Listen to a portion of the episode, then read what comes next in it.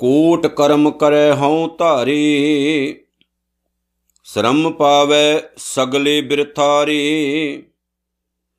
ਕੋਟ ਕਰਮ ਕਰੈ ਹਉ ਧਾਰੇ, ਸ਼ਰਮ ਪਾਵੈ ਸਗਲੇ ਬਿਰਥਾਰੇ। ਅਨਕ ਤਪਸਿਆ ਕਰੇ ਅਹੰਕਾਰ। ਨਰਕ ਸੁਰਗ, ਫਿਰ ਫਿਰ ਅਵਤਾਰ। ਅਨਕ ਯਤਨ ਕਰ ਆਤਮ ਨਹੀਂ ਦਰਵੈ। ਹਰ ਦਰਗਾ ਕਹੋ ਕੈਸੇ ਗਵੈ। ਆਪ ਸੁਕਉ ਜੋ ਭਲਾ ਕਹਾਵੈ। ਤਿਸੇ ਭਲਾਈ ਨਿਕਟ ਨਾ ਆਵੈ। ਸਰਬ ਕੀਰੇਨ ਜਾਂ ਕਾ ਮਨ ਹੋਏ। ਕਹੋ ਨਾਨਕ ਤਾਂ ਕੀ ਨਿਰਮਲ ਸੋਏ? ਸਰਬ ਕੀਰੇਨ ਜਾਂ ਕਾ ਮਨ ਹੋਏ? ਕਹੋ ਨਾਨਕ ਤਾਂ ਕੀ ਨਿਰਮਲ ਸੋਏ? ਚਵਰ ਛਤਰ ਤਖਤ ਦੇ ਮਾਲਕ, ਹਾਜ਼ਰਾ ਹਜੂਰ, ਸਰਬ ਕਲਾਂ ਭਰਪੂਰ ਮੇਰਾਂ ਦੇ ਸਾਈਂ। ਸ੍ਰੀ ਗੁਰੂ ਗ੍ਰੰਥ ਸਾਹਿਬ ਜੀ ਮਹਾਰਾਜ ਸੱਚੇ ਪਾਤਸ਼ਾਹ ਆਓ ਬਾਪੂ ਜੀ ਦੇ ਪਾਵਨ ਚਰਨਾਂ ਦਾ ਨਿੱਘਾ ਧਿਆਨ ਧਰੀਏ ਜੀ। ਸਤਕਾਰ ਪ੍ਰੇਮ ਨਾਲ ਸਤਿਗੁਰੂ ਦੇ ਪਿਆਰ ਵਿੱਚ ਭਿੱਜ ਕੇ ਆਖਣਾ ਕਰੀਏ, ਵਾਹਿਗੁਰੂ ਜੀ ਕਾ ਖਾਲਸਾ, ਵਾਹਿਗੁਰੂ ਜੀ ਕੀ ਫਤਿਹ। ਗੁਰੂ ਪਿਆਰ ਵਾਲਿਓ, ਗੁਰੂ ਅਰਜਨ ਸਾਹਿਬ ਜੀ ਦੀ ਮਹਾਨ ਪਵਿੱਤਰ ਪਾਵਨ ਬਾਣੀ ਸੁਖਮਨੀ ਸਾਹਿਬ ਜੀ ਦੀ ਆਪਾਂ ਵਿਚਾਰ ਕਰ ਰਹੇ ਹਾਂ। ਵਿਚਾਰ ਕਰਦਿਆਂ ਹੋਇਆਂ 12ਵੀਂ ਅਸ਼ਟਪਦੀ ਤੱਕ ਪਹੁੰਚੇ ਹਾਂ, ਜਿਸ ਦੀ ਤੀਸਰੀ ਪੌੜੀ ਦੀ ਵਿਚਾਰ ਸਤਿਗੁਰੂ ਦੀ ਰਹਿਮਤ ਦੇ ਸਦਕਾ ਆਪਾਂ ਕਰਨ ਲੱਗੇ ਹਾਂ। ਗੁਰੂ ਅਰਜਨ ਸਾਹਿਬ ਜੀ, ਜਿਨ੍ਹਾਂ ਨੇ ਆਪਣੀ ਜ਼ਿੰਦਗੀ ਦੇ ਵਿੱਚ ਹਮੇਸ਼ਾ ਸੱਚ ਦਾ ਹੋਕਾ ਦਿੱਤਾ ਅਤੇ ਉਸ ਟਾਈਮ ਦੀਆਂ ਗਵਰਨਮੈਂਟਾਂ, ਉਸ ਟਾਈਮ ਦੀਆਂ ਸਰਕਾਰਾਂ ਭਾਵੇਂ ਗੁਰੂ ਅਰਜਨ ਸਾਹਿਬ ਜੀ ਦੇ ਖਿਲਾਫ ਹੋਈਆਂ ਤੇ ਗੁਰੂ ਨਾਨਕ ਸਾਹਿਬ ਦੇ ਘਰ ਨੂੰ ਜਹਾਂਗੀਰ ਨੇ ਝੂਠ ਦੀ ਦੁਕਾਨ ਕਹਿ ਕੇ ਵੀ ਭੰਡਣ ਦੀ ਕੋਸ਼ਿਸ਼ ਕੀਤੀ। ਅਤੇ ਸ੍ਰੀ ਗੁਰੂ ਅਰਜਨ ਸਾਹਿਬ ਜੀ ਮਹਾਰਾਜ ਨੂੰ ਆਪਣੇ ਠੇਕੇਦਾਰਾਂ, ਆਪਣੇ ਸਲਾਹਕਾਰਾਂ ਦੇ ਭੜਕਾਵੇ ਵਿੱਚ ਆ ਕੇ ਸ਼ਹੀਦ ਕਰਾਉਣ ਦਾ ਵੀ ਹੁਕਮ ਜਾਰੀ ਕਰ ਦਿੱਤਾ। ਗੁਰੂ ਅਰਜਨ ਸਾਹਿਬ ਜੀ ਮਹਾਰਾਜ, ਜਿਨ੍ਹਾਂ ਦਾ ਇੱਕ ਇੱਕ ਬੋਲ ਸੁੱਖ, ਸ਼ਾਂਤੀ ਅਤੇ ਪਿਆਰ ਦਾ ਸੁਨੇਹਾ ਦਿੰਦਾ ਹੈ, ਜਿਨ੍ਹਾਂ ਦਾ ਇੱਕ ਇੱਕ ਬੋਲ ਸਾਨੂੰ ਵਹਿਮਾਂ ਭਰਮਾਂ ਕਰਮ ਕਾਂਡਾਂ ਵਿੱਚੋਂ ਕੱਢਦਾ ਹੈ ਜਿਨ੍ਹਾਂ ਦਾ ਇੱਕ ਇੱਕ ਬੋਲ ਸੱਚ ਦੇ ਹੀਰੇ ਮੋਤੀ ਜਵਾਹਰਾਤਾਂ ਦੇ ਨਾਲ ਸ਼ਿੰਗਾਰਿਆ ਹੋਇਆ ਹੈ। ਗੁਰੂ ਅਰਜਨ ਸਾਹਿਬ ਜੀ ਮਹਾਰਾਜ ਨੇ ਆਪਣੀ ਇਸ ਪਰਮ ਪਵਿੱਤਰ ਪਾਵਨ ਬਾਣੀ ਸੁਖਮਨੀ ਸਾਹਿਬ ਦੇ ਵਿੱਚ ਬੰਦੇ ਨੂੰ ਨਿਰੰਕਾਰੀ ਨਿਯਮ ਦੇ ਵਿੱਚ ਰਹਿਣ ਦਾ ਉਪਦੇਸ਼ ਦਿੱਤਾ ਹੈ। ਗੁਰਮੁਖ ਪਿਆਰਿਓ, ਇੱਕ ਗੱਲ ਯਾਦ ਰੱਖਿਓ, ਦੁਨੀਆ ਦੇ ਬਹੁਤ ਸਾਰੇ ਲੋਕ ਤੁਹਾਨੂੰ ਮਿਲਣਗੇ। ਦੁਨੀਆ ਦਾ ਹਰ ਬੰਦਾ ਨਾ ਮੂੰਹ ਦੇ ਉੱਤੇ ਸਿਫਤ ਕਰਕੇ ਤਾਂ ਆਪਣੇ ਪੁਆਇੰਟ ਬਣਾਉਣ ਦਾ ਆਦੀ ਹੈ। ਪਰ ਗੁਰੂ ਨਾਨਕ ਸਾਹਿਬ ਦਾ ਜਿਹੜਾ ਘਰ ਹੈ, ਮੂੰਹ ਦੇ ਉੱਤੇ ਗਲਤ ਨੂੰ ਗਲਤ ਤੇ ਸਹੀ ਨੂੰ ਸਹੀ ਕਹਿਣ ਦਾ ਆਦੀ ਹੈ। ਔਰ ਇਹੀ ਉਪਦੇਸ਼ ਸਾਨੂੰ ਪਾਉਣ ਬਾਣੀ ਵਿੱਚੋਂ ਮਿਲਦੇ ਨੇ। ਗੁਰੂ ਅਰਜਨ ਸਾਹਿਬ ਜਦੋਂ ਸੁਖਮਨੀ ਸਾਹਿਬ ਦੇ ਵਿੱਚ ਬਖਸ਼ਿਸ਼ਾਂ ਕਰਦੇ ਨੇ ਤੇ ਇੱਕ ਇੱਕ ਸ਼ਬਦ ਨੂੰ ਧਿਆਨ ਦੇ ਨਾਲ ਸੁਣਿਓ, ਵਿਚਾਰਿਓ ਜਿੱਥੇ ਪੜ੍ਹਦੇ ਹੋ, ਉੱਥੇ ਸਮਝਿਓ ਵੀ ਸਤਿਗੁਰੂ ਨੇ ਵੇਖੋ ਕਿੰਨੀਆਂ ਰਹਿਮਤਾਂ ਕੀਤੀਆਂ ਸਾਨੂੰ। ਬਿਲਕੁਲ ਨਰੋਲ ਕੋਰਾ ਸੱਚ ਜਿਹੜਾ ਸੀ ਖੋਲ ਕੇ ਸਾਡੇ ਸਾਹਮਣੇ ਰੱਖਿਆ। ਅੱਜ ਦੀ ਪੌੜੀ ਇੱਕ ਐਸੀ ਪੌੜੀ ਹੈ ਜਿਹਦੇ ਵਿੱਚ ਅਸੀਂ ਨਿਤ ਉਹ ਕੰਮ ਕਰਦੇ ਹਾਂ ਜਿਨ੍ਹਾਂ ਦਾ ਜ਼ਿਕਰ ਸਤਿਗੁਰੂ ਨੇ ਕੀਤਾ ਹੁਣ ਵਿਚਾਰਨਾ ਆਪਾਂ ਇਹ ਹੈ, ਕਿਉਂਕਿ ਗੁਰੂ ਸਾਹਿਬ ਨੇ ਕਿਹਾ ਵੀ ਜੇਕਰ ਉਹ ਸਾਰੇ ਕਰਮਕਾਂਡ ਅਹੰਕਾਰ ਦੇ ਤਹਿਤ ਕੀਤੇ ਜਾਣ ਭਾਵੇਂ ਉਹ ਧਰਮ, ਧਾਰਮਿਕ ਹੋਣ ਤੇ ਭਾਵੇਂ ਸਮਾਜਿਕ ਹੋਣ। ਉਹਨਾਂ ਦਾ ਕੋਈ ਲਾਭ ਨਹੀਂ ਹੁੰਦਾ, ਕੋਈ ਵੀ ਫਾਇਦਾ ਨਹੀਂ ਹੁੰਦਾ, ਕਿਉਂਕਿ ਅਸੀਂ ਆਪਣੇ ਪੁਆਇੰਟ ਬਣਾਉਣ ਲਈ, ਆਪਣੇ ਨੰਬਰ ਬਣਾਉਣ ਲਈ ਹੰਕਾਰ ਦੇ ਤਹਿਤ ਕੰਮ ਕਰਦੇ ਫਿਰਦੇ ਹਾਂ। ਲੇਕਿਨ ਜੇਕਰ ਕੁਝ ਕਰਨਾ ਹੈ ਤੇ ਦਿਲ ਤੋਂ ਕਰੋ। ਉਥੇ ਇਹ ਹੰਕਾਰ ਰੱਖ ਕੇ ਮਤ ਕਰੋ ਵੀ ਕੋਈ ਸਾਨੂੰ ਦੇਖੇ। ਜਿਹੜੇ ਰੱਬ ਨੂੰ ਪਿਆਰ ਕਰਨ ਵਾਲੇ ਹੁੰਦੇ ਨੇ ਨਾ, ਉਹ ਇਸ ਤਰ੍ਹਾਂ ਕੰਮ ਕਰਦੇ ਨੇ, ਸਹਿਜ ਸੁਭਾ ਸਹਿਜ ਸੁਭਾ ਕਰਦੇ ਨੇ। ਤੇ ਜਿਨੇ ਵਿਖਾਵੇ ਮਾਤਰ ਕਰਨਾ ਹੈ, ਉਹ 1 ਡਾਲਰ ਫਲਾਉਣ ਲੱਗਿਆ ਵੀ ਐ ਪਕੜ ਕੇ ਲੈ ਕੇ ਆਵੇਗਾ ਵੀ ਲੋਕੀ ਵੇਖਣ ਵੀ 1 ਡਾਲਰ ਮੈਂ ਚੜਾ ਰਿਆਂ ਤੇ ਜਿਨ੍ਹਾਂ ਨੇ ਸਹੀ ਮਾਇਨੇ 'ਚ ਸੇਵਾ ਕਰਨੀ, ਉਹ ਲੱਖਾਂ ਦੇ ਚੈੱਕ ਕੱਟ ਕੇ ਵੀ ਗੋਲਕ ਵਿੱਚ ਆਰਾਮ ਨਾਲ ਪਾ ਕੇ ਚਲੇ ਜਾਂਦੇ ਨੇ, ਪਤਾ ਵੀ ਨਹੀਂ ਲੱਗਦਾ ਵੀ ਕਿੰਨੇ ਸੇਵਾ ਕਰ ਦਿੱਤੀ। ਸੋ ਪਿਆਰਿਓ, ਧਿਆਨ ਨਾਲ ਸੁਣਿਓ, ਸਤਿਗੁਰੂ ਨੇ ਕੀ ਕਿਹਾ? ਕੋਟ ਕਰਮ ਕਰੈ। ਹੁਣ ਇੱਥੇ ਸਤਿਗੁਰੂ ਗੁਰੂ ਅਰਜਨ ਸਾਹਿਬ ਨੇ ਧਾਰਮਿਕ ਕੰਮਾਂ ਦੀ ਗੱਲ ਕੀਤੀ। ਕਿ ਕੋਈ ਧਾਰਮਿਕ ਬਾਣਾ ਪਾ ਕੇ ਧਾਰਮਿਕ ਕੰਮ ਕਰੇ ਔਰ ਇੱਕ ਕੰਮ ਨਹੀਂ, ਕਰੋੜਾਂ ਹੀ, ਕਰੋੜਾਂ ਧਾਰਮਿਕ ਕੰਮ ਕਰੇ। ਹਉ ਧਾਰੇ ਤੇ ਉਹਨਾਂ ਨੂੰ ਕਰਨ ਤੋਂ ਬਾਅਦ ਅਹੰਕਾਰ ਵੀ ਕਰੇ। ਜੀ, ਮੈਂ ਇੰਨੀ ਸੇਵਾ ਕਰਕੇ ਆਇਆ। ਮੈਂ ਗੁਰੂ ਘਰ ਦੇ ਵਿੱਚ ਪੱਖੇ ਚੜਾਏ ਕੂਲਰ ਚੜਾਇਆ ਏਸੀ ਚੜਾਇਆ ਕਾਰਪੇਟ ਵਿਛਾਇਆ। ਮੈਂ ਗੁਰੂ ਘਰ 'ਚ ਭਾਂਡੇ ਦਿੱਤੇ ਜੀ, ਦਾਨ ਕੀਤਾ ਜੀ, ਹੰਕਾਰ ਵੀ ਕਰੇ। ਮੈਂ, ਵੇਖੋ ਜੀ, ਮੇਰੇ ਨਾਲ ਹੀ ਤਾਂ ਕੰਮ ਚੱਲ ਰਿਹਾ। ਜੇ ਮੈਂ ਨਾ ਹੋਵਾਂ ਤਾਂ ਕੰਮ ਕਿਤੇ ਚੱਲਣਾ ਵੀ ਮੈਂ ਕੰਮ ਕੀਤੇ ਨੇ ਤਾਂ ਗੁਰੂ ਘਰ ਚੱਲਦਾ ਪਿਆ, ਮੈਂ ਕੰਮ ਕਰਦਾ ਤੇ ਤਾਂ ਸਾਰਾ ਕੁਝ ਹੁੰਦਾ ਪਿਆ, ਜੇ ਬੰਦਾ ਆ ਹੰਕਾਰ ਰੱਖੇ। ਇੱਕ ਦਿਨ ਮੈਂ ਕਿਹਾ ਸੀ ਵੀ ਹੰਕਾਰੀ ਬੰਦਾ ਕੋੜ ਕਿੱਲੀ ਵਰਗਾ ਹੀ ਹੁੰਦਾ। ਛੱਤ ਨਾਲ ਚੰਬੜੀ ਹੈ ਉਹਨੂੰ ਭੁਲੇਖਾ ਵੀ ਮੈਂ ਛੱਤ ਪੈਰਾਂ ਤੇ ਚੱਕੀ ਹੋਈ ਖੋਰੇ। ਕਮਲਿਏ, ਤੂੰ ਛੱਤ ਨੂੰ ਪੈਰਾਂ ਤੇ ਨਹੀਂ ਚੱਕਿਆ, ਛੱਤ ਨੇ ਤੈਨੂੰ ਚੱਕਿਆ ਹੋਇਆ। ਅਸੀਂ ਇਸੇ ਭਲੇਖੇ ਵਿੱਚ ਰਾਤ ਦਿਨ ਜਿਉਨੇ ਆ ਵੀ ਖੋਰੇ ਸਾਡੇ ਕਰਕੇ ਦੁਨੀਆ ਚੱਲ ਰਹੀ ਹੈ, ਪਰ ਗੁਰਬਾਣੀ ਨੇ ਕੀ ਕਿਹਾ? ਨਹੀਂ, ਤੇਰੇ ਕਰਕੇ ਨਹੀਂ, ਤੂੰ ਦੁਨੀਆ ਕਰਕੇ ਚੱਲਦਾ ਫਿਰਦਾ। ਨਿਰੰਕਾਰ ਕਰਕੇ ਤੂੰ ਹੈ, ਨਿਰੰਕਾਰ ਕਰਕੇ ਤੇ ਤੂੰ ਹੈ, ਰੱਬ ਕਰਕੇ ਤੂੰ ਹੈ, ਰੱਬ ਤੇਰੇ ਕਰਕੇ ਥੋੜੀ ਕਮਲਿਆ। ਧੰਨ ਗੁਰੂ ਅਰਜਨ ਸਾਹਿਬ ਜੀ ਮਹਾਰਾਜ ਕਹਿੰਦੇ ਨੇ, ਧਾਰਮਿਕ ਕੰਮਾਂ ਦੀ ਗੱਲ ਕਰਦੇ ਵੀ ਕੋਈ ਬੰਦਾ ਧਾਰਮਿਕ ਕੰਮ ਕਰੇ, ਕਰੋੜਾਂ ਹੀ ਕੰਮ ਕਰੇ, ਪਰ ਜੇਕਰ ਉਹ ਇਨਸਾਨ ਹੰਕਾਰ ਦੇ ਤਹਿਤ ਕਰਦਾ ਹੈ ਜੇ ਤੁਸੀਂ ਪਾਠ ਵੀ ਹੰਕਾਰ ਦੇ ਤਹਿਤ ਕਰਦੇ ਹੋ, ਜੇਕਰ ਤੁਸੀਂ ਸੇਵਾ ਵੀ ਹੰਕਾਰ ਦੇ ਤਹਿਤ ਕਰਦੇ ਹੋ, ਕੋਈ ਵੀ ਧਾਰਮਿਕ ਕਰਮ ਕਾਂਡ ਅਹੰਕਾਰ ਦੇ ਤਹਿਤ ਕਰਦੇ ਹੋ, ਹੰਕਾਰ ਰੱਖ ਕੇ ਕਰਦੇ ਹੋ ਵੀ ਮੈਂ ਮੈਂ ਮੈਂ ਮੈਂ ਕਰਕੇ, ਸਤਿਗੁਰੂ ਦਾ ਬਚਨ ਸੁਣ ਲਿਓ, ਸ਼ਰਮ ਪਾਵੇ, ਸਗਲੇ ਬਿਰਥਾਰੇ ਉਹਨਾਂ ਕੀਤੇ ਹੋਏ ਕੰਮਾਂ ਦਾ ਉਸ ਬੰਦੇ ਨੂੰ ਇੱਕ ਫਲ ਮਿਲਦਾ ਥਕੇਵਾ। ਉਹਦੇ ਕੀਤੇ ਹੋਏ ਸਾਰੇ ਕਰਮ ਕਾਂਡ ਜਿਹੜੇ ਨੇ, ਕੰਮ ਜਿਹੜੇ ਨੇ ਬਿਰਥਾਰੇ ਭਾਵ ਵਿਅਰਥ ਜਾਂਦੇ ਨੇ ਸ਼ਰਮ ਥਕੇਵਾ, ਉਸ ਬੰਦੇ ਨੂੰ ਥਕੇਵਾ ਹੀ ਪੱਲੇ ਪੈਂਦਾ, ਪਛਤਾਵਾ ਹੀ ਪੱਲੇ ਪੈਂਦਾ ਵੀ ਮੈਨੂੰ ਤਾਂ ਕੱਖ ਮਿਲਿਆ ਹੀ ਨਹੀਂ, ਮਿਲਦਾ ਵੀ ਕੱਖ ਨਹੀਂ।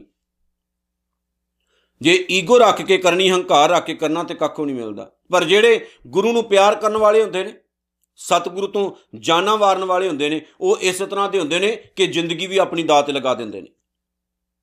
ਗੁਰੂ ਦੇ ਲੇਖੇ ਲਗਾ ਦਿੰਦੇ ਨੇ। ਸਿੱਖ ਇਤਿਹਾਸ ਵਿੱਚੋਂ ਪੜ੍ਹ ਕੇ ਵੇਖਿਓ, ਭਾਈ ਸਾਲੋ ਪੜਿਆ ਹੋਵੇਗਾ ਤੁਸੀਂ, ਭਾਈ ਸਾਲੋ। ਇਹ ਉਹ ਸਿੱਖ ਹੋਇਆ, ਵੇਖੋ ਪਿਆਰਿਓ, ਧਿਆਨ ਨਾਲ ਸੁਣਿਓ। ਇਹ ਉਹ ਸਿੱਖ ਹੋਇਆ ਜਦੋਂ ਗੁਰੂ ਅਰਜਨ ਸਾਹਿਬ ਜੀ ਮਹਾਰਾਜ ਦਰਬਾਰ ਸਾਹਿਬ ਦੀ ਇਮਾਰਤ ਤਿਆਰ ਕਰਵਾ ਰਹੇ ਸਨ। ਅੰਮ੍ਰਿਤਸਰ ਦੀ ਕਾਰ ਸੇਵਾ ਚੱਲ ਰਹੀ ਸੀ। ਤੇ ਆਵੇ ਲੱਗੇ ਹੋਏ ਸੀ, ਜਿਹਨਾਂ ਆਪਾਂ ਭੱਠੇ ਕਹਿੰਦੇ ਆ ਇੱਟਾਂ ਪਕਾਉਣ ਵਾਲੇ। ਆਵੇ ਲੱਗੇ ਹੋਏ ਸੀ ਤੇ ਉਹਨਾਂ ਦੇ ਵਿੱਚ ਲੱਕੜ ਤੇ ਜਿਹੜੀਆਂ ਪਾਥੀਆਂ ਆਦਿਕ ਸੀ, ਉਹਨਾਂ ਦੀ ਘਾਟ ਪੈ ਗਈ। ਤੇ ਗੁਰੂ ਦੀਆਂ ਰਹਿਮਤਾਂ ਵੰਡਦੇ ਫਿਰਦੇ ਰਹੇ। ਔਰ ਕਈ ਮਹੀਨੇ ਨਜ਼ਰ ਨਹੀਂ ਸੀ ਆਉਂਦੇ। ਗੁਰੂ ਅਰਜਨ ਸਾਹਿਬ ਮਹਾਰਾਜ ਨੇ ਸੀਨੇ ਨਾਲ ਲਾ ਕੇ ਆਖਿਆ ਸੀ, ਭਾਈ ਸਾਲੋ, ਤੂੰ ਤਾਂ ਸਤਿਗੁਰੂ ਦੇ ਘਰ ਦਾ ਸੱਚਾ ਸੇਵਕ ਬਣ ਗਿਆ। ਐਨੀ ਸੇਵਾ ਕੀਤੀ। ਪਿਆਰਿਓ, ਜਿਹੜੇ ਗੁਰੂ ਨੂੰ ਪਿਆਰ ਕਰਨ ਵਾਲੇ ਹੁੰਦੇ ਨੇ ਦਿਲ ਤੋਂ, ਉਹ ਜਦੋਂ ਕੋਈ ਸੇਵਾ ਕਰਦੇ ਨੇ, ਨਾਮ ਰੱਖ ਕੇ ਥੋੜੀ ਕਰਦੇ। ਉਹ ਇਦਾਂ ਸੇਵਾ ਕਰਦੇ, ਉਹ ਪਤਾ ਨਹੀਂ ਲੱਗਣ ਦਿੰਦੇ। ਐਨੀ ਸੇਵਾ ਕਰ ਜਾਂਦੇ ਪਰ ਉਹਨਾਂ ਨੂੰ ਫਲ ਵੀ ਮਿਲਦੇ ਨੇ। ਉਹਨਾਂ ਦੇ ਪੱਲੇ ਵੀ ਕੁਝ ਪੈਂਦਾ। ਤੇ ਜਿਹੜੇ ਵਿਖਾਵੇ ਮਾਤਰ ਕਰਨ, ਵੀ ਵਿਖਾਵਾ ਕਰਕੇ ਵੀ ਮੈਂ ਕਰ ਰਿਹਾ ਮੈਂ ਕਰ ਰਿਹਾ ਮੈਂ ਕਰ ਰਿਹਾ ਪੱਖੇ ਦਾਨ ਕੀਤੇ, ਪਰਾਂ ਦੇ ਉੱਤੇ ਨਾਂ ਲਿਖਾਏ ਹੁੰਦੇ ਆਪਾਂ। ਕੂਲਰ ਦਿੱਤਾ, ਨਾਮ ਲਿਖਾਏ ਆ ਉੱਪਰ, ਗੁਰੂ ਸਾਹਿਬ ਜਦੋਂ ਰਹਿਮਤਾਂ ਕਰਦੇ ਤੇ ਇਦਾਂ ਥੋੜੀ ਕਰਦੇ। ਸੋ ਜਦੋਂ ਵੀ ਕੋਈ ਕੰਮ ਕਰੀਏ, ਅਹੰਕਾਰ ਨਹੀਂ ਰੱਖਣਾ, ਈਗੋ ਨਹੀਂ ਰੱਖਣੀ, ਨਹੀਂ ਤਾਂ ਗੁਰੂ ਤੇਗ ਬਹਾਦਰ ਸਾਹਿਬ ਦਾ ਬਚਨ ਪੱਲੇ ਬੰਨ ਲਿਓ, ਹਾਥੀ ਨਹਾ ਧੋ ਕੇ ਗੰਦ ਉੱਤੇ ਸੁੱਟ ਲੈਂਦਾ ਹੈ ਫਿਰ ਗੰਦਾ ਬਣ ਜਾਂਦਾ ਹੈ। ਬਾਣੀ ਪੜਨ ਤੋਂ ਬਾਅਦ, ਗੁਰੂ ਗੁਰੂ ਕਰਨ ਤੋਂ ਬਾਅਦ ਜੇ ਹੰਕਾਰ ਹੀ ਕਰਨਾ ਹੈ ਤੇ ਸਮਝ ਲਿਓ, ਹਾਥੀ ਦੇ ਵਾਂਗੂ ਸੁੰਡ ਭਰ ਕੇ ਉੱਤੇ ਗੰਦ ਸੁੱਟ ਲਿਆ। ਗੁਰੂ ਘਰ ਦੇ ਵਿੱਚ ਆਉਣ ਵਾਲਿਆਂ ਨੂੰ ਖਾਸ ਤੌਰ ਤੇ ਬੇਨਤੀ, ਜਦੋਂ ਆਈਏ ਬਿਲਕੁਲ ਈਗੋ ਹੰਕਾਰ ਨਹੀਂ ਰੱਖਣਾ। ਐ ਨਿਵ ਕੇ ਚੱਲੋ, ਨਿਮਰਤਾ ਨਾਲ ਚੱਲੋ। ਮਿੱਠਤ ਨੀਵੀ ਨਾਨਕਾ ਗੁਣ ਚੰਗੇਈਆਂ ਤਤ। ਅਨਕ ਤਪੱਸਿਆ ਕਰੇ ਅਹੰਕਾਰ, ਅਨੇਕਾਂ ਤਪ ਕਰਨ ਵਾਲਾ ਕੋਈ ਇਨਸਾਨ ਹੋਵੇ, ਅਨਕ ਬਹੁਤ ਸਾਰੇ ਤਪੱਸਿਆ, ਤਪੱਸਿਆਵਾਂ ਕਰੇ, ਤਪੱਸਿਆ ਤਪ ਕਰਨੇ, ਸਰੀਰ ਨੂੰ ਦੁੱਖ ਦੇਣੇ। ਤਪਾਂ ਦਾ ਮਤਲਬ ਤਪਾਉਣਾ ਆਪਣੇ ਸਰੀਰ ਨੂੰ। ਤਪੱਸਿਆ ਭਾਵ ਉਹ ਕੰਮ ਜਿਨ੍ਹਾਂ ਦੇ ਜਰੀਏ ਸਾਡਾ ਸਰੀਰ ਦੁਖੀ ਹੋਵੇ। ਸਰੀਰ ਨੂੰ ਕਸ਼ਟ ਦਿੱਤੇ ਜਾਣ, ਸਰੀਰ ਨੂੰ ਤਪਾਇਆ ਜਾਏ। ਐਨੇ ਕੋ ਦੁੱਖ ਦੋ ਕਿ ਸਰੀਰ ਨੂੰ ਤਪਾ ਦੋ ਇੱਕ ਵਾਰੀ। ਉਹਨੂੰ ਕਹਿੰਦੇ ਤਪੱਸਿਆ। ਇਸ ਲਈ ਗੁਰੂ ਨਾਨਕ ਦੇ ਘਰ ਨੇ ਤਪੱਸਿਆ ਨੂੰ ਪ੍ਰਮਾਣ ਨਹੀਂ ਕੀਤਾ।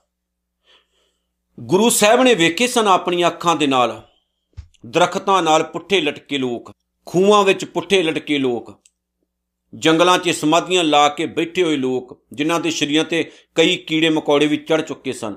ਪਰ ਸੱਚੇ ਪਾਤਸ਼ਾਹ ਨੇ ਉਹ ਰਸਤੇ ਨੂੰ ਪ੍ਰਮਾਣ ਹੀ ਨਹੀਂ ਕੀਤਾ। ਸੱਚ ਜਾਣਿਓ, ਉਸ ਰਸਤੇ ਨੂੰ ਸਤਿਗੁਰੂ ਨੇ ਪ੍ਰਵਾਨ ਹੀ ਨਹੀਂ ਕੀਤਾ। ਮਹਾਰਾਜ ਨੇ ਮੰਨਿਆ ਹੀ ਨਹੀਂ। ਗੁਰੂ ਸਾਹਿਬ ਨੇ ਕਿਹੜਾ ਰਸਤਾ ਮੰਨਿਆ? ਹਾਥ, ਪਾਉ ਕਰ ਕਾਮ, ਸਭ ਚੀਤ ਨਰੰਜਨ ਨਾਲ। ਘਰ ਪਰਿਵਾਰ ਵਿੱਚ ਰਹੋ, ਵਧੀਆ ਲਾਈਫ ਜੀਓ, ਚੇਤੇ ਰੱਖੋ ਨਿਰੰਕਾਰ ਨੂੰ। ਆਹੀ ਉਪਦੇਸ਼ ਗੁਰੂ ਅਰਜਨ ਸਾਹਿਬ ਕਹਿੰਦੇ, ਅਨਕ ਤਪੱਸਿਆ ਕਰੇ ਅਹੰਕਾਰ ਬਹੁਤ ਸਾਰੇ ਤਪਾਂ ਦੇ ਸਾਧਨ ਕਰੇ, ਤਪੱਸਿਆਵਾਂ ਕਰੇ, ਸ਼ਰੀਰ ਨੂੰ ਰੱਜ ਕੇ ਤਪਾਵੇ ਤੇ ਬਾਅਦ ਵਿੱਚ ਉਹਨਾਂ ਦਾ ਮਾਣ ਵੀ ਕਰੇ, ਹੰਕਾਰ ਵੀ ਕਰੇ ਵੀ ਮੈਂ ਜੀ ਬੜਾ ਵੱਡਾ ਤਪਸਵੀ ਆ ਮੇਰੇ ਤਪ ਦੇ ਨਾਲ ਦੁਨੀਆ ਚੱਲ ਰਹੀ ਹੈ। ਮੇਰੇ ਕੋਲ ਇੰਨੀਆਂ ਰਿੱਧੀਆਂ ਨੇ, ਇੰਨੀਆਂ ਸਿੱਧੀਆਂ ਨੇ, ਇੰਨੀਆਂ ਸ਼ਕਤੀਆਂ ਨੇ। ਮੈਂ ਕੁਝ ਵੀ ਕਰ ਸਕਦਾ, ਗੁਰੂ ਨਾਨਕ ਸਾਹਿਬ ਨੂੰ ਐਸੇ ਬਹੁਤ ਸਾਰੇ ਮਿਲਦੇ ਰਹੇ। ਆਪਾਂ ਕੁਝ ਵੀ ਕਰ ਸਕਦੇ ਆ ਤੇ ਸੱਚੇ ਪਾਤਸ਼ਾਹ ਕੀ ਕਹਿੰਦੇ ਨੇ? ਨਰਕ ਸੁਰਗ ਫਿਰ ਫਿਰ ਅਵਤਾਰ, ਉਹ ਤਾਂ ਆਪ ਨਰਕ ਸੁਰਗ ਭਾਵ ਦੁੱਖਾਂ ਸੁੱਖਾਂ ਦੇ ਚੱਕਰ ਵਿੱਚ ਫਿਰਦੇ ਨੇ। ਨਰਕ, ਦੁੱਖ, ਸੁਰਗ, ਸੁਖ ਸਤਿਗੁਰ ਕਹਿੰਦੇ ਨੇ, ਉਹ ਮੋੜ ਮੋੜ ਨਰਕਾਂ, ਸੁਰਗਾਂ ਵਿੱਚ ਹੀ ਜੰਮਦੇ, ਮਰਦੇ ਰਹਿੰਦੇ ਨੇ। ਭਾਵ ਕੀ ਹੈ ਕਿ ਉਹ ਦੁੱਖ ਅਤੇ ਸੁੱਖ ਵਿੱਚ ਹੀ ਪਏ ਰਹਿੰਦੇ ਨੇ। ਉਹਨਾਂ ਦੀ ਜ਼ਿੰਦਗੀ ਦੇ ਵਿੱਚ ਸ਼ਾਂਤੀ ਨਹੀਂ ਰਹਿੰਦੀ। ਕਦੇ-ਕਦੇ ਉਹਨਾਂ ਨੂੰ ਲੱਗਦਾ ਵੀ ਸਾਡੀ ਜ਼ਿੰਦਗੀ ਸਵਰਗ ਬਣ ਗਈ, ਲੇਕਿਨ ਹੁੰਦੇ ਨਰਕ ਵਿੱਚ ਹੀ ਹੈ ਸਾਨੂੰ ਵੇਖਣ ਨੂੰ ਲੱਗਦਾ ਬਈ ਬੜੇ ਤਪੱਸਿਆਵਾ ਕਰਨ ਵਾਲੇ, ਬਹੁਤ ਜ਼ਿਆਦਾ ਬੰਦਗੀ ਕਰਨ ਵਾਲੇ ਲੱਗਦੇ ਨੇ ਸਾਨੂੰ। ਲੇਕਿਨ ਗੁਰੂ ਸਾਹਿਬ ਕਹਿੰਦੇ ਜੇ ਉਹ ਹੰਕਾਰ ਵਿੱਚ ਤੁਰੇ ਫਿਰਦੇ ਐ, ਤੇ ਉਹ ਆਪ ਨਰਕ ਸਵਰਗ ਦੇ ਵਿੱਚ ਹੀ ਗੇੜੇ ਮਾਰਦੇ ਫਿਰਦੇ। ਉਹ ਤਾਂ ਆਪ ਟਿਕਾਉ ਵਿੱਚ ਨਹੀਂ ਉਹਨਾਂ ਦਾ ਜੀਵਨ। ਤੇ ਜਿਨ੍ਹਾਂ ਦਾ ਆਪਣਾ ਜੀਵਨ, ਖੁਦ ਦਾ ਜੀਵਨ ਟਿਕਾਉ ਵਿੱਚ ਨਹੀਂ ਆਇਆ, ਮੇਰੇ ਖਿਆਲ ਦੇ ਵਿੱਚ ਉਹਨਾਂ ਨੇ ਤੁਹਾਡਾ ਭਲਾ ਨਹੀਂ ਕਰਨਾ। ਤੁਹਾਡਾ ਭਲਾ ਉਹ ਕੀ ਕਰਨਗੇ ਜਿਹੜੇ ਆਪ ਨਹੀਂ ਟਿਕੇ ਅਜੇ ਤੱਕ? ਸਭ ਤੋਂ ਪਹਿਲਾਂ ਖੁਦ ਟਿਕੋ, ਖੁਦ ਟਿਕਿਆ ਹੋਇਆ ਇਨਸਾਨ ਦੂਸਰਿਆਂ ਨੂੰ ਟਿਕਾਉਂਦਾ ਜਿਹੜਾ ਆਪ ਨਹੀਂ ਟਿਕਿਆ ਦੂਜਿਆਂ ਨੂੰ ਕਿਦਾਂ ਟਿਕਾਏਗਾ? ਪਿੰਡਾਂ, ਸ਼ਹਿਰਾਂ, ਥਾਵਾਂ ਦੇ ਉੱਤੇ ਉਹਨਾਂ ਲੋਕਾਂ ਦੀ ਪਹਿਚਾਣ ਕਰਕੇ ਵੇਖ ਲਓ, ਤੁਹਾਨੂੰ ਬਾਹਰੋਂ ਬਾਹਰੋਂ ਲੱਗਦੇ ਹੋਣਗੇ, ਪਰ ਜੇਕਰ ਵੇਖਿਆ ਜਾਵੇ, ਅੰਦਰੋਂ ਦੇਖਿਆ ਜਾਵੇ ਤੇ ਉਹਨਾਂ ਵਿੱਚ ਕੱਖ ਨਹੀਂ ਹੁੰਦਾ। ਖਾਸ ਤੌਰ ਤੇ ਬਾਬਾ ਦੀਪ ਸਿੰਘ ਦੀਆਂ ਦਾ ਨਾਮ ਵਰਤ ਕੇ ਸਮਾਧੀਆਂ ਲਗਾਉਣ ਵਾਲੇ, ਚੌਕੀਆਂ ਭਰਨ ਵਾਲੇ ਤੁਹਾਨੂੰ ਬਹੁਤ ਮਿਲਣਗੇ। ਇਹ ਸਭ ਬਿਜ਼ਨਸ ਚੱਲ ਰਿਹਾ, ਸਾਰਾ ਹੀ ਬਿਜ਼ਨਸ ਚੱਲ ਰਿਹਾ। ਬਾਬਾ ਦੀਪ ਸਿੰਘ ਨੂੰ ਕੋਈ ਜ਼ਰੂਰਤ ਨਹੀਂ ਕਿਸੇ ਦੇ ਸਿਰ ਦੇ ਉੱਤੇ ਆਉਣ ਦੀ।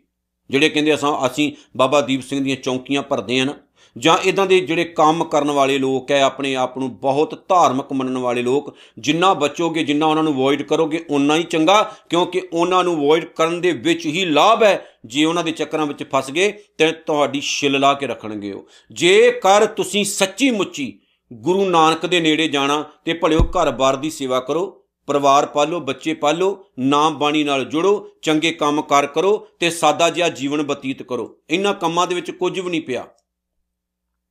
ਬੜੀ ਸੋਹਣੀ ਇੱਕ ਕਹਾਣੀ ਹੈ, ਮੈਂ ਤੁਹਾਨੂੰ ਸੁਣਾ ਦਿੰਨਾ। ਕਹਾਣੀਕਾਰ ਕੀ ਲਿਖਦਾ ਵੀ ਇੱਕ ਪਿੰਡ ਦੇ ਵਿੱਚ ਵਿਚਾਰ ਕੀਤੀ ਗਈ ਵੀ ਅਸੀਂ ਜਾਣਾ ਤੀਰਥ ਦੇ ਉੱਤੇ ਯਾਤਰਾ ਦੇ ਲਈ। ਉਸ ਪਿੰਡ ਦੇ ਵਿੱਚ ਇੱਕ ਚੋਰ ਸੀ, ਤਿਆਰ ਹੋ ਗਿਆ ਵੀ ਮੈਂ ਵੀ ਜਾਣਾ। ਪਿੰਡ ਵਾਲੇ ਨੇ ਕਿਹਾ ਵੀ ਅਸੀਂ ਚੰਗੇ ਕੰਮ ਲਈ ਜਾ ਰਹੇ ਹਾਂ ਤੇ ਤੂੰ ਜਾ ਕੇ ਕਰਨੀਆਂ ਤੇ ਚੋਰੀਆਂ ਵੀ ਤੈਨੂੰ ਆਪਾਂ ਨਾਲ ਨਹੀਂ ਲਿਜਾ ਸਕਦੇ। ਉਹ ਕਹਿੰਦਾ ਜੀ, ਮੇਰਾ ਤੁਹਾਡੇ ਨਾਲ ਵਾਅਦਾ ਰਿਹਾ ਵੀ ਜਦੋਂ ਤੱਕ ਤੁਹਾਡੀ ਯਾਤਰਾ ਨਹੀਂ ਖਤਮ ਹੁੰਦੀ, ਮੈਂ ਕੋਈ ਵੀ ਕੰਮ ਨਹੀਂ ਕਰਾਂਗਾ, ਕਾਂਟਾ ਮਾਰ ਦੇਣਾ ਮੈਂ। ਚੋਰੀ ਨਹੀਂ ਕਰਾਂਗਾ। ਵੀ ਮੇਰਾ ਵੀ ਜਨਮ ਜਿਹੜਾ ਉਹ ਸਫਲ ਹੋ ਜਾਏ, ਚੰਗੇ ਪਾਸੇ ਲੱਗਾ। ਚਲੋ ਜੀ, ਪਿੰਡ ਦੇ ਬਜ਼ੁਰਗ ਕਹਿੰਦੇ ਵੀ ਲੈ ਜਾਂਦੇ। ਲੈ ਗਏ। ਅਜੇ ਗਿਆ ਨੂੰ 2 ਦਿਨ ਨਹੀਂ ਸੀ ਹੋਏ ਕਿਦਾ ਸਰਾਣਾ ਚੋਰੀ ਹੋ, ਚਾਦਰ ਚੋਰੀ ਹੋ ਬਟਵਾ ਚੋਰੀ ਹੋ ਕਿਦਾ ਕੁਛ ਕਿਦਾ ਕੁਛ। ਸਭ ਕੁਝ ਚੋਰੀ ਹੋਣਾ ਸ਼ੁਰੂ ਹੋ ਗਿਆ। ਚੋਰੀ ਹੋਇਆ ਕਰੇ ਲੱਭ ਜਾ ਕਰੇ, ਹੋਇਆ ਕਰੇ ਲੱਭ ਜਾ ਕਰੇ। ਸਾਰੇ ਬੜੇ ਪਰੇਸ਼ਾਨ ਹੋ ਗਏ ਉਹਨਾਂ ਨੇ ਮੀਟਿੰਗ ਕੀਤੀ ਵੀ ਇਹਨੂੰ ਬੁਲਾਈਏ। ਕਈਆਂ ਨੇ ਕਿਹਾ ਵੀ ਛੱਡੋ, ਦਫਾ ਕਰੋ, ਕਾਹਨੂੰ ਬੁਲਾਉਣਾ ਆਪਾਂ? ਐਵੇਂ ਚੱਕਰਾਂ 'ਚ ਪੈਣਾ। ਚੰਗੇ ਕੰਮ ਲਈ ਆਏ, ਚੰਗੇ ਕੰਮ ਕਰੀਏ। ਆਖਰਕਾਰ ਜੀ ਨੂੰ ਬੁਲਾਈ ਲਿਆ ਗਿਆ। ਬੁਲਾ ਕੇ ਉਹਨੂੰ ਪੁੱਛਿਆ ਗਿਆ, ਭਲਿਆ ਮਾਨਸਾ ਤੇਰੇ ਨਾਲ ਸਾਡਾ ਇੱਕ ਵਾਅਦਾ ਸੀ ਤੇ ਤੂੰ ਵੀ ਕੀਤਾ ਸੀ ਵਾਅਦਾ ਕਿ ਮੈਂ ਚੋਰੀ ਨਹੀਂ ਕਰਾਂਗਾ ਉਹਨੇ ਦੇਰ ਤੱਕ ਤੇ ਤੂੰ ਵਾਅਦਾ ਖਿਲਾਫੀ ਕਰਦਾ ਉਹ ਹੱਥ ਜੋੜ ਕੇ ਖੜਾ ਹੋ ਗਿਆ। ਕਹਿੰਦਾ, ਬਜ਼ੁਰਗੋ, ਮੈਂ ਤੁਹਾਡੇ ਨਾਲ ਇਹ ਵਾਅਦਾ ਕੀਤਾ ਸੀ, ਚੋਰੀ ਨਹੀਂ ਕਰਨੀ। ਮੈਂ ਆਪਣੇ ਵਾਅਦੇ ਤੇ ਬਿਲਕੁਲ ਕਾਇਮ ਆ ਪਰ ਮੈਂ ਤੁਹਾਨੂੰ ਇਹ ਥੋੜੀ ਕਿਹਾ ਸੀ, ਮੈਂ ਆਪਣੀ ਪ੍ਰੈਕਟਿਸ ਛੱਡ ਦੇਣੀ। ਇਹ ਮੇਰੀ ਪ੍ਰੈਕਟਿਸ ਹੈ, ਮੈਂ ਕਰ ਰਿਹਾ। ਮੈਂ ਬਾਅਦ ਚ ਭੁੱਖਾ ਮਰਨਾ, ਜੇ ਮੈਨੂੰ ਭੁੱਲ ਗਈ ਚੋਰੀ ਕਰਨੀ ਤਾਂ। ਸੋ ਪ੍ਰੈਕਟਿਸ ਕਰਦਾ ਮੈਂ, ਉਹ ਨਹੀਂ ਮੈਂ ਛੱਡ ਸਕਦਾ ਤੇ ਚੋਰੀ ਮੈਂ ਕਰਨੀ ਨਹੀਂ। ਆਪਾਂ ਨਾ ਬਹੁਤ ਜ਼ਿਆਦਾ ਇਹੀ ਕੰਮ ਕਰ ਰਹੇ ਹਾਂ। ਸਾਡੀ ਪ੍ਰੈਕਟਿਸ ਜਾਰੀ ਰਹਿੰਦੀ ਹੈ ਤੇ ਆਪਾਂ ਇਹ ਸੋਚਦੇ ਹਾਂ, ਆਪਾਂ ਚੰਗੇ ਕੰਮ ਕਰਨ ਲਈ ਆਏ ਹਾਂ। ਤੇ ਜਿੰਨਾ ਇਹਦੇ ਤੋਂ ਅਵੋਇਡ ਹੋਣਾ ਹੈ ਨਾ ਉਨਾ ਹੀ ਚੰਗਾ ਹੈ, ਮਾੜਿਆਂ ਕੰਮਾਂ ਤੋਂ। ਨਹੀਂ ਤਾਂ ਉਹਦਾ ਕੋਈ ਲਾਭ ਨਹੀਂ ਹੋ ਲੱਗਾ, ਫਾਇਦਾ ਨਹੀਂ ਹੋ ਲੱਗਾ। ਆ ਜਿਹੜੇ ਤੁਹਾਨੂੰ ਜਿੰਨੇ ਵੀ ਦਿਸਦੇ ਨੇ ਨਾ, ਜਿੰਨੇ ਵੀ ਨਜ਼ਰ ਆਉਂਦੇ ਨੇ ਇਹਨਾਂ ਤੋਂ ਹੁਣੇ ਹੀ ਪਾਸਾ ਵਟ ਲਓ। ਜਿੰਨਾ ਪਾਸਾ ਵਟੋਗੇ ਉਨਾ ਹੀ ਚੰਗਾ। ਕਿਉਂਕਿ ਉਹਦੇ ਨਾਲ ਸਮਾਜ ਨੂੰ ਨੁਕਸਾਨ ਹੋਣਾ ਹੈ। ਭਾਵੇਂ ਕੋਈ ਚੋਰੀ ਕਰੇ ਚਾਹੇ ਨਾ ਕਰੇ ਪ੍ਰੈਕਟਿਸ ਤਾਂ ਕਰ ਰਿਹਾ ਨਾ ਅਗਲਾ। ਜੇਕਰ ਕੋਈ ਤੁਹਾਨੂੰ ਇਹ ਗੱਲ ਕਵੇ, ਨਹੀਂ ਜੀ, ਮੈਂ ਕਿਹੜਾ ਤੁਹਾਨੂੰ ਦੌਲਤ ਕਮਾ ਰਿਹਾ? ਮੈਂ ਕਿਹੜਾ ਤੁਹਾਨੂੰ ਮੰਗ ਕੇ ਖਾ ਰਿਹਾ? ਤੁਸੀਂ ਆਪ ਹੀ ਤਾਂ ਲਿਆ ਲਿਆ ਲਿਆ ਕੇ ਸਾਨੂੰ ਦਿੰਦੇ ਹੋ, ਭੇਟਾ ਦਿੰਦੇ ਹੋ। ਭਲਿਓ ਜੇਕਰ ਪੈਸਾ ਦੇਣਾ ਤੇ ਚੰਗੇ ਪਾਸੇ ਦਿਓ। ਜੇਕਰ ਗੱਡੀਆਂ ਦੇਣੀਆਂ ਨੇ, ਚੰਗੇ ਪਾਸੇ ਦਿਓ। ਜੇ ਧਨ ਜ਼ਿਆਦਾ ਹੈ ਤੇ ਚੰਗੇ ਪਾਸੇ ਲਾ ਦਿਓ। ਠੱਗਾਂ ਨੂੰ ਦੇਣ ਦੀ ਲੋੜ ਨਹੀਂ ਹੈ। ਚੰਗੇ ਪਾਸੇ ਜੀਵਨ ਲਾਓ, ਸਵਾਸ ਸਫਲ ਹੋਣਗੇ। ਸਤਿਗੁਰ ਕਹਿੰਦੇ, ਅਨਕ ਯਤਨ ਕਰ, ਆਤਮ ਨਹੀਂ ਦਰਵੈ। ਇਹੋ ਜੇ ਜਿੰਨੇ ਮਰਜ਼ੀ ਕੰਮ ਕਰ ਲਓ, ਅਨਕ ਯਤਨ ਕਰ। ਜਿੰਨੇ ਮਰਜ਼ੀ ਯਤਨ ਕਰ ਲਓ ਇਦਾਂ ਦੇ। ਆਤਮ ਨਹੀਂ ਦਰਵੈ, ਹਿਰਦਾ ਜਿਹੜਾ ਨਾ, ਉਹ ਨਰਮ ਨਹੀਂ ਹੋਣਾ। ਹਿਰਦਾ ਨਰਮ ਨਹੀਂ ਹੋਣਾ। ਹਿਰਦੇ ਉੱਤੇ ਕੋਈ ਅਸਰ ਨਹੀਂ ਹੋਣਾ। ਭਾਵ ਜੀਵਨ ਸਫਲ ਨਹੀਂ ਹੋਣਾ। ਹਰ ਦਰਗਾ ਕਹੋ ਕੈਸੇ ਗਵੇ ਕਹਿੰਦੇ, ਮੈਨੂੰ ਦੱਸੋ, ਇਹੋ ਜਿਹਾ ਬੰਦਾ ਜਿੰਨੇ ਮਰਜ਼ੀ ਧਾਰਮਿਕ ਕੰਮ ਕਰੇ, ਖੁਦ ਨੂੰ ਧਾਰਮਿਕ ਖਵਾਉਣ ਦੀ ਕੋਸ਼ਿਸ਼ ਕਰੇ, ਜੇ ਹਉਮੈ ਹੰਕਾਰ ਦੇ ਅਧੀਨ ਹੀ ਕੰਮ ਕਰਦਾ ਫਿਰਦਾ ਤੇ ਸਤਿਗੁਰੂ ਕਹਿੰਦੇ, ਉਹ ਰੱਬ ਦੀ ਦਰਗਾਹ 'ਚ ਕਿਵੇਂ ਪਹੁੰਚ ਸਕਦਾ ਭਲਾ ਦੱਸੋ? ਸਵਾਲ ਹੈ। ਹਰ ਦਰਗਾਹ ਕਹੋ ਕੈਸੇ ਗਵੇ ਗਵੇ, ਜਾਣਾ, ਕਿੱਦਾਂ ਹੋ ਜਾਏਗਾ ਰੱਬ ਦੀ ਦਰਗਾਹ 'ਚ? ਕਿਵੇਂ ਪਹੁੰਚੇਗਾ? ਭਾਵ ਉਹ ਰੱਬ ਵਾਲਾ ਬਣ ਹੀ ਨਹੀਂ ਸਕਦਾ। ਉਹ ਚੰਗਾ ਨੇਕ ਇਨਸਾਨ ਬਣ ਹੀ ਨਹੀਂ ਸਕਦਾ, ਜਿਸ ਇਨਸਾਨ ਦੇ ਹਉਮੈ ਹੰਕਾਰ ਨਾਲ ਵਿਚਾਰ ਭਰੇ ਹੋਏ ਨੇ, ਜੀਵਨ ਭਰਿਆ ਹੋਇਆ ਆਪ ਸਕੋ ਜੋ ਭਲਾ ਕਹਾਵੇ, ਜਿਹੜੇ ਕਹਿੰਦੇ ਨੇ ਅਸੀਂ ਬੜੇ ਭਲੇ ਕੰਮ ਕਰਦੇ ਆਂ ਅਸੀਂ ਬੜਾ ਭਲਾ ਕੰਮ ਕਰ ਰਹੇ ਆਂ ਚੰਗੇ ਕੰਮ ਕਰ ਰਹੇ ਆਂ ਹਉਮੈ ਹੰਕਾਰ ਵਿੱਚ ਆ ਕੇ ਇਹੋ ਜੀਆਂ ਗੱਲਾਂ ਕਰਨ ਵਾਲੇ ਜਿਹੜੇ ਲੋਕ ਹੈ। ਆਪ ਸਕੋ ਜੋ ਭਲਾ ਕਹਾਵੇ। ਭਲਾ ਨਾ ਤੂੰ? ਜੇ ਭਲੇ ਕੰਮ ਕਰਦਾ, ਤੈਨੂੰ ਦੱਸਣ ਦੀ ਲੋੜ ਨਹੀਂ ਦੁਨੀਆ ਨੂੰ। ਜੇ ਤੇਰੇ 'ਚ ਭਲਾਈ ਹੈ ਤੇ ਢੰਡੋਰਾ ਪਿੱਟਣ ਦੀ ਤੈਨੂੰ ਲੋੜ ਨਹੀਂ। ਲੋਕਾਂ ਨੂੰ ਦਿਸਦਾ ਹੈ, ਰੱਬ ਨੂੰ ਦਿਸਦਾ ਹੈ। ਹੁਣ ਗੁਲਾਬ ਦਾ ਫੁੱਲ, ਢੰਡੋਰਾ ਪਿੱਟਦਾ, ਮੈਂ ਗੁਲਾਬ ਦਾ ਫੁੱਲ ਆ, ਮੇਰੀ ਖੁਸ਼ਬੂ ਹੈ। ਖੁਸ਼ਬੂ ਆਈ ਹੁੰਦੀ ਹੈ, ਪਤਾ ਲੱਗ ਜਾਂਦਾ ਗੁਲਾਬ ਹੈ, ਗੈਂਦਾ ਹੈ। ਕਿਹੜਾ ਹੈ? ਪਤਾ ਲੱਗਦਾ। ਸੋ ਜੇ ਜੀਵਨ ਉੱਚਾ ਸੁੱਚਾ ਨਾ, ਪਤਾ ਲੱਗ ਜਾਏਗਾ। ਜਿਹੜੇ ਲੋਕ ਢੰਡੋਰਾ ਪਿੱਟਦੇ ਨੇ ਨਾ, ਉਹ ਲੋਕ ਅੰਦਰੋਂ ਖੋਖਲੇ ਹੀ ਹੁੰਦੇ ਨੇ। ਯਾਦ ਰੱਖਿਓ। ਉਹ ਖੋਖਲੇ ਹੁੰਦੇ ਨੇ। ਜਿਵੇਂ ਪਾਵਨ ਬਾਣੀ ਚ ਆਖਿਆ ਗਿਆ, ਬਹੁਤਾ ਬੋਲਣ ਚੱਖਣ ਹੋਏ ਵਿਣ ਬੋਲੇ ਜਾਣੇ ਸਭ ਸੋਏ। ਜਿਨ ਕਨ ਕੀਤੇ ਅੱਖੀ ਨਾਖ ਜਿਨ ਜੇਵਾ ਦਿੱਤੀ ਬੋਲੇ ਤਾਤ, ਜਿਨ ਮਨ ਰਾਖਿਆ ਅਗਣੀ ਪਾਏ, ਵਾਜੈ ਪਵਨ ਆਖੈ ਸਭ ਜਾਏ, ਜੇਤਾ ਮੋਹ ਪ੍ਰੀਤ ਸੁਵਾਦ, ਸਭਾ ਕਾਲਕ ਦਾਗਾ ਦਾਗ ਦਾਗ ਦੋਸ਼ ਮੋ ਚਲਿਆ ਲਾਏ, ਦਰਗਾ ਬੈਸਣ ਨਾਹੀ ਜਾਏ, ਕਰਮ ਮਿਲੇ ਆਖਣ ਤੇਰਾ ਨਾਉ, ਜਿਤ ਲਗ ਤਰਨਾ ਹੋਰ ਨਹੀਂ ਥਾਉ। ਉਹ ਤਾਂ ਜਾਣਦਾ ਸਭ ਕੁਝ, ਜਿਹਨੇ ਤੇਰਾ ਸਰੀਰ ਬਣਾਇਆ, ਉਹ ਨਹੀਂ ਜਾਣਦਾ ਵੀ ਤੂੰ ਕੀ ਹੈ। ਸੋ ਜਿਹੜਾ ਬੰਦਾ ਭਲਾਈ ਭਲਾਈ ਦਾ ਜ਼ਿਆਦਾ ਰੌਲਾ ਪਾਵੇ ਨਾ, ਗੁਰੂ ਸਾਹਿਬ ਕਹਿੰਦੇ, ਤਿਸੇ ਭਲਾਈ ਨਿਕਟ ਨਾ ਆਵੇ। ਭਲਾਈ ਤਾਂ ਉਹਦੇ ਨੇੜੇ ਤੇੜੇ ਵੀ ਨਹੀਂ ਹੁੰਦੀ, ਉਹ ਠੱਗ ਹੁੰਦਾ। ਜਿਵੇਂ ਸੱਜਣ ਠੱਗ ਸੀ, ਨਾਮ ਦਾ ਹੀ ਸੱਜਣ ਸੀ, ਲੋਕਾਂ ਨੂੰ ਲੁੱਟ-ਲੁੱਟ ਕਿਤੇ ਮਾਰ-ਮਾਰ ਕੇ ਖਾਣਾ। ਤੇ ਗੁਰੂ ਨਾਨਕ ਸਾਹਿਬ ਨੇ ਉਹਨੂੰ ਸ਼ੀਸ਼ਾ ਵਿਖਾ ਕੇ ਉਹਦਾ ਜੀਵਨ ਸੁਧਾਰਿਆ ਸੀ, ਵੀ ਬਾਹਰੋਂ ਤਾਂ ਭਲਾ ਭਲਾ ਬੜਾ ਦਿਸਦਾ ਤੂੰ। ਪਰ ਅਸਲ 'ਚ ਇਹ ਭਲਾਈ ਤੇਰੇ ਨੇੜੇ ਤੇੜੇ ਵੀ ਨਹੀਂ, ਤੂੰ ਤਾਂ ਦੁਨੀਆ ਦਾ ਸਭ ਤੋਂ ਵੱਡਾ ਠੱਗ ਆ। ਸਰਬ ਕੀ ਰੇਣ ਜਾਂ ਕਾ ਮਨ ਹੋਏ, ਜਿਸ ਮਨੁੱਖ ਦਾ ਮਨ ਸਭਨਾ ਦੇ ਚਰਨਾਂ ਦੀ ਧੂੜ ਹੋ ਜਾਂਦਾ, ਭਾਵ ਜਿਸ ਇਨਸਾਨ ਦੇ ਅੰਦਰ ਨਿਮਰਤਾ, ਪਿਆਰ, ਹਲੀਮੀ ਆ ਜਾਂਦਾ, ਜਿਹੜਾ ਮਾਲਕ ਨਾਲ ਅੰਦਰੋਂ ਬਾਹਰੋਂ ਜੁੜ ਜਾਂਦਾ। ਕਹੋ ਨਾਨਕ ਤਾਂ ਕੀ ਨਿਰਮਲ ਸੋਏ? ਗੁਰੂ ਅਰਜਨ ਸਾਹਿਬ ਕਹਿੰਦੇ, ਉਸ ਮਨੁੱਖ ਦੀ ਸ਼ੋਭਾ, ਸੋਹਣੀ ਸ਼ੋਭਾ ਚਾਰੇ ਪਾਸੇ ਖਿਲਰ ਜਾਂਦੀ, ਭਾਵ ਉਸ ਮਨੁੱਖ ਨੂੰ ਨਿਰੰਕਾਰ ਆਪਣੇ ਵਰਗਾ ਹੀ ਬਣਾ ਦਿੰਦਾ। ਤੇ ਚਾਰੇ ਪਾਸੇ ਉਹਦਾ ਨਾਮਣਾ ਹੋ ਜਾਂਦਾ, ਜਿਸ ਇਨਸਾਨ ਦੇ ਅੰਦਰ ਪਿਆਰ ਹੈ, ਨਿਮਰਤਾ ਹੈ, ਜਿਸ ਇਨਸਾਨ ਦੇ ਅੰਦਰ ਹੰਕਾਰ ਹੈ, ਉਹ ਸਿਮਲ ਰੁੱਖ ਵਰਗਾ ਹੀ ਹੈ। ਕਿਸੇ ਦੇ ਵੀ ਕੰਮ ਨਹੀਂ ਆਉਂਦਾ, ਵੱਡਾ ਬਹੁਤ ਹੁੰਦਾ, ਪਰ ਆਉਂਦਾ ਕਿਸੇ ਦੇ ਵੀ ਕੰਮ ਨਹੀਂ। ਪਰ ਜਿਹੜਾ ਨਿਮਰਤਾਵਾਨ ਹੈ, ਉਹ ਬੇਰੀ ਦੀ ਦਰਖਤ ਵਰਗਾ ਹੁੰਦਾ, ਭਾਵੇਂ ਕੰਡੇ ਲੱਗੇ ਨੇ, ਲੇਕਿਨ ਬੇਰ ਇੰਨੇ ਮਿੱਠੇ ਮਿੱਠੇ ਨੇ, ਭਲਿਓ, ਕਿ ਲੋਕ ਪੱਥਰ ਵੀ ਮਾਰਨ ਤੇ ਤਾਂ ਵੀ ਉਹ ਬੇਰੀ ਲੋਕਾਂ ਨੂੰ ਮਠਾਸ ਹੀ ਦਿੰਦੀ। ਜੀਵਨ ਆਪਾਂ ਫੁੱਲਾਂ ਵਰਗਾ ਬਣਾਉਣਾ, ਜੀਵਨ ਆਪਾਂ ਗੁਰੂ ਦੇ ਉਪਦੇਸ਼ ਮੁਤਾਬਕ ਢਾਲਣਾ। ਕਿਸੇ ਦੇ ਪੈਰਾਂ 'ਚ ਕੰਡੇ ਖਿਲਾਰਨ ਵਾਲਾ ਸੁਖੀ ਨਹੀਂ ਹੁੰਦਾ। ਫੁੱਲ ਖਿਲਾਰੋ। ਕੋਸ਼ਿਸ਼ ਕਰੋ, ਚੰਗਾ ਕਰੋ, ਮਾੜਾ ਨਾ ਕਰੋ। ਇਹ ਵੀ ਕੋਸ਼ਿਸ਼ ਕਰੋ ਕਿ ਜੇਕਰ ਕੋਈ ਚੰਗਾ ਕੰਮ ਕਰਨ ਦਾ ਮੌਕਾ ਮਿਲਿਆ ਤੇ ਹੰਕਾਰ ਨਹੀਂ ਕਰਨਾ। ਜੇ ਗੁਰੂ ਘਰ ਵਿੱਚ ਸੇਵਾ ਕਰਦੇ ਹੋ ਜਾਂ ਕਿਸੇ ਦਾ ਭਲਾ ਕਰਦੇ ਹੋ, ਕਿਸੇ ਨੂੰ ਕੁਝ ਦਿੰਦੇ ਹੋ, ਤਾਂ ਹੰਕਾਰ ਦੇ ਵਸ ਨਹੀਂ ਕਰਨਾ ਕਿਉਂਕਿ ਉਹਦੇ ਨਾਲ ਰੱਬ ਖੁਸ਼ ਨਹੀਂ ਹੁੰਦਾ। ਜੇਕਰ ਕੋਈ ਕਿਸੇ ਦਾ ਭਲਾ ਕਰਿਆ ਤੇ ਇਹ ਵੀ ਯਾਦ ਰੱਖਿਓ, ਅਗਲੇ ਦਾ ਹਿਸਾਬ ਕਿਤਾਬ ਲਾ ਕੇ ਦਿਓ। ਉਹ ਨਾ ਵੇ ਕਈ ਵਾਰੀ ਆਪਾਂ ਦੇਖਦੇ ਆ, ਦੇ ਤੇ ਇੱਕ ਰੋਟੀ ਰਹੇ ਹੁੰਨੇ ਆਪਾਂ। ਪਿਛੇ ਜੇ ਇੱਕ ਖਬਰ ਆਈ, ਮੈਂ ਵੀਡੀਓ ਵੇਖ ਕੇ ਹੈਰਾਨ ਹੋ ਗਿਆ ਕਿ ਬੜੀ ਵੱਡੀ ਪਾਰਟੀ ਹੈ ਭਾਰਤ ਦੀ ਤੇ ਉਹਦੇ ਜਿਹੜੇ ਨੇਤਾ ਉਹ ਹਸਪੀਟਲ ਦੇ ਵਿੱਚ ਗਏ ਲੋਕਾਂ ਦੀ ਸੇਵਾ ਕਰਨ ਵਾਸਤੇ ਤੇ ਇੱਕ ਇੱਕ ਕੇਲਾ ਫੜਾ ਕੇ ਨਾ ਤੇ ਫੋਟੋਆਂ ਖਿਚਾਉਂਦੇ ਫਿਰਦੇ। ਜਿਨ੍ਹਾਂ ਨੇ ਸੇਵਾ ਕਰਨੀ ਉਹ ਇੱਕ ਇੱਕ ਕੇਲਾ ਫੜਾ ਕੇ ਫੋਟੋਆਂ ਨਹੀਂ ਖਿਚਾਉਂਦੇ। ਉਹਨਾਂ ਨੇ ਕੁਝ ਕਰਨਾ ਹੈ ਤੇ ਉਹ ਚੁੱਪ ਚਪੀਤੇ ਕਰ ਜਾਂਦੇ ਨੇ। ਕਿੰਨੇ ਜਾਣੇ ਇਕੱਠੇ ਹੋਏ ਹੁੰਦੇ ਨੇ ਤੇ ਆਪੇ ਹੀ ਉਹ ਅਹ, ਕੂੜਾ ਜਿਹਾ ਸੁੱਟ ਦਿੰਦੇ ਨੇ ਤੇ ਆਪੇ ਝਾੜੂ ਫੜ ਕੇ ਐ ਲੱਗੇ ਹੁੰਦੇ ਨੇ। ਦੱਸੋ ਕਮਲਿਓ ਲੋਕਾਂ ਨੂੰ ਮੂਰਖ ਬਣਾ ਰਹੇ ਹੋ। ਭਲਾ ਕਰਨ ਵਾਲਾ ਇਨਸਾਨ ਇਦਾਂ ਦੇ ਪਖੰਡ ਨਹੀਂ ਕਰਦਾ। ਭਲਾ ਕਰਨ ਵਾਲਾ ਭਗਤ ਪੂਰਨ ਸਿੰਘ ਵਰਗਾ ਹੁੰਦਾ। ਭਾਈ ਕਨਈਆ ਜੀ ਵਰਗਾ ਹੁੰਦਾ। ਭਲਾ ਕਰਨ ਵਾਲੇ ਜਿਹੜੇ ਨੇ ਉਹ ਬਸ ਭਲਾ ਕਰ ਜਾਂਦੇ ਨੇ ਵਿਖਾਵਾ ਨਹੀਂ ਕਰਦੇ। ਆਓ ਇਦਾਂ ਦਾ ਜੀਵਨ ਬਣਾਈਏ ਤੇ ਆਪਣੇ ਜੀਵਨ ਨੂੰ ਸਫਲ ਕਰਕੇ ਜਾਈਏ। 12ਵੀਂ ਅਸ਼ਟਪਦੀ ਦੀ ਤੀਸਰੀ ਪੌੜੀ ਸਮਾਪਤ ਹੋਈ ਹੈ। ਭੁੱਲ ਚੁੱਕਦੀ ਖਿਮਾ ਵਾਹਿਗੁਰੂ ਜੀ ਕਾ ਖਾਲਸਾ, ਵਾਹਿਗੁਰੂ ਜੀ ਕੀ ਫਤਿਹ।